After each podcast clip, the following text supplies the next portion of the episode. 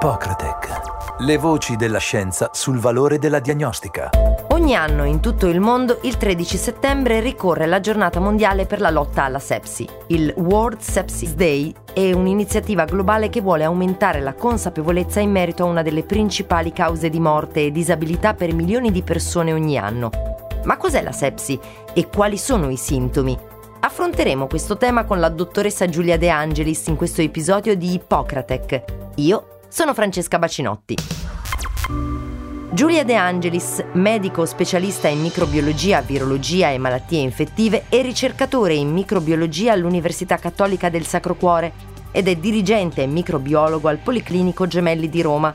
Svolge attività di ricerca clinico-epidemiologica nel campo della resistenza agli antibiotici Attualmente si occupa dell'impatto clinico della diagnosi di infezioni invasive correlate a specie batteriche multiresistenti e del monitoraggio delle resistenze agli antimicrobici. Dottoressa De Angelis, benvenuta ad Ippocratec. Grazie mille dell'invito, ben trovati.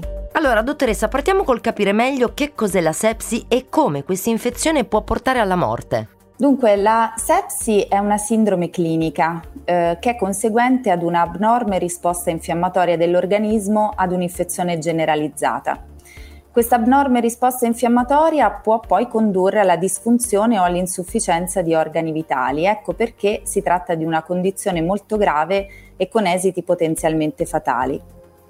Negli anni la definizione di sepsi è evoluta eh, e oggi possiamo dire che la comunità scientifica sia concorde nel pensare che la sepsi non è tanto una patologia definibile da inequivocabili e sempre presenti segni e sintomi, ma sia piuttosto un continuum di severità che spazia dall'infezione che rappresenta la causa scatenante di tutto il processo alla disfunzione multiorgano. Quando la risposta immunitaria diventa generalizzata può verificarsi un danno cellulare diffuso ed è il danno cellulare ad essere il precursore della disfunzione d'organo. Anche se il meccanismo preciso del danno cellulare non è ancora completamente compreso, le ipotesi più accreditate sono l'ischemia tissutale, cioè l'apporto di ossigeno ai tessuti insufficiente rispetto al fabbisogno, o un danno cellulare diretto eh, e mediato da mediatori proinfiammatori o altri prodotti dell'infiammazione. Quindi è il danno cellulare accompagnato dal rilascio di mediatori proinfiammatori e antinfiammatori che spesso evolve in disfunzione d'organo,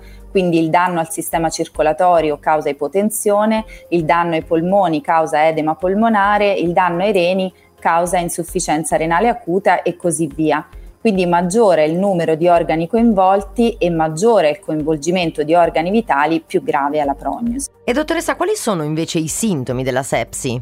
I sintomi e i segni della sepsi purtroppo non sono specifici, ci possono essere sintomi e segni dell'infezione primaria, quindi ad esempio tosse e dispnea possono suggerire una polmonite, oppure dolore ed essudato purulento in una ferita chirurgica possono suggerire un ascesso sottostante. E poi ci possono essere, in base al continuum di severità che dicevamo poco fa, le manifestazioni relative al danno d'organo, quali appunto ipotensione arteriosa, tachicardia, un aumento della frequenza respiratoria, uno stato mentale alterato, eh, ottundimento o irrequietezza. Ed è possibile trattare con successo la sepsi? Sì, è possibile, soprattutto se curata in tempo. Molti studi eh, hanno dimostrato che la somministrazione rapida, precoce di una terapia antibiotica appropriata, cioè basata su antibiotici a cui il patogeno è sensibile, ha un impatto benefico sulla sepsi. Uno di questi studi, ad esempio, ha dimostrato che la somministrazione di un antibiotico efficace entro la prima ora dalla comparsa di ipotensione si associa ad un tasso di sopravvivenza di circa l'80% ogni ora di ritardo nella somministrazione di antimicrobici nelle successive 6 ore era poi associata ad una diminuzione media della sopravvivenza di circa l'8%. Nei casi più gravi alla terapia antibiotica va comunque associata anche una terapia di supporto circolatorio che garantisca un'adeguata perfusione degli organi vitali ed anche in questo caso il fattore tempo è fondamentale. Dottoressa, invece è possibile prevenire la sepsi?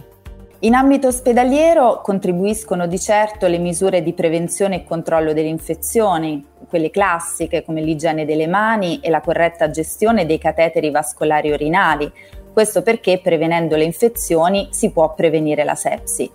E inoltre è importante riconoscere i fattori che possono aumentare il rischio di sviluppo di una sepsi a partire da un'infezione localizzata, cosa che può favorire un approccio terapeutico tempestivo e potenzialmente salvavita. Tra i fattori di rischio maggiormente descritti in letteratura possiamo citare l'età avanzata, la presenza di comorbidità mm, che deprimono le difese immunitarie del paziente come la presenza di neoplasie, insufficienza renale, insufficienza epatica e la somministrazione di farmaci immunodepressori o anche di infezioni severe come le infezioni del torrente ematico e le polmoniti. Quindi, dottoressa, ricapitolando, la sepsi può essere trattata con successo con gli antibiotici nelle sue fasi iniziali, è corretto? Sì, come dicevo prima, sì. La tempestività di intervento è però fondamentale. La terapia antibiotica empirica, eh, quindi quella iniziata prima di conoscere il microorganismo responsabile delle infezioni, deve essere mirata al microorganismo sospettato e al sito di infezione e deve essere somministrata il prima possibile, preferibilmente entro la prima ora, come dicevamo prima. Anche il supporto alla ventilazione polmonare e la creazione di un accesso venoso per la somministrazione precoce ed abbondante di liquidi per sostenere la pressione arteriosa, oltre che ovviamente per somministrare antibiotici per via endovenosa, sono priorità nella gestione dei pazienti con sepsi e shock settico. E invece, dottoressa, cosa si può fare quando la sepsi non risponde più a nessun tipo di antibiotico? I pazienti con una ipoperfusione persistente, nonostante un'adeguata rianimazione con fluidi e un trattamento antimicrobico eh, efficace, devono comunque essere rivalutati per l'adeguatezza del regime antimicrobico e soprattutto il controllo della sorgente di infezione. Questo perché talvolta l'antibiotico, seppur adeguato in termini di sensibilità del microorganismo, fatica a raggiungere la sede di infezione.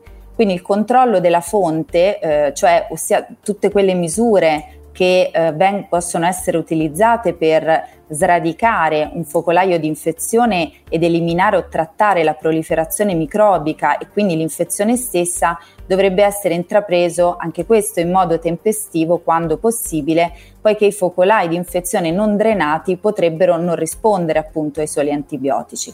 Ad esempio, i dispositivi di accesso vascolare potenzialmente o chiaramente infetti dovrebbero essere prontamente rimossi. Allora, con MRSA si indica un'infezione batterica umana provocata da ceppi di Staphylococcus aureus particolari, quelli resistenti ad alcuni antibiotici come penicilline e cefalosporine. Che influenza ha, dottoressa, l'MRSA sulla possibile sepsi? Come per altri microrganismi resistenti agli antibiotici, una sepsi causata da MRSA può comportare, se non riconosciuta prontamente, una prognosi sfavorevole.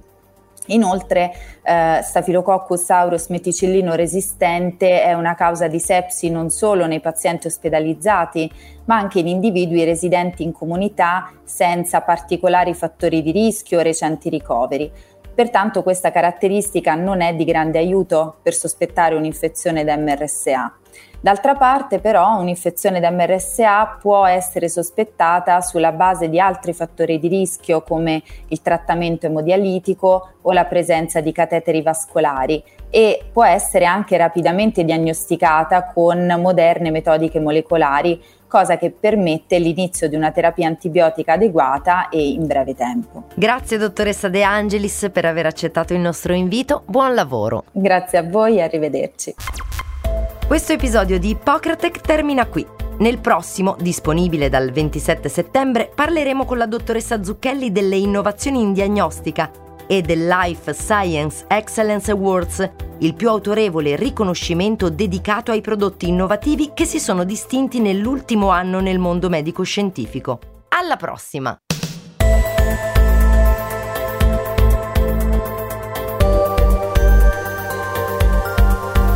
Ippocratec. Le voci della scienza sul valore della diagnostica.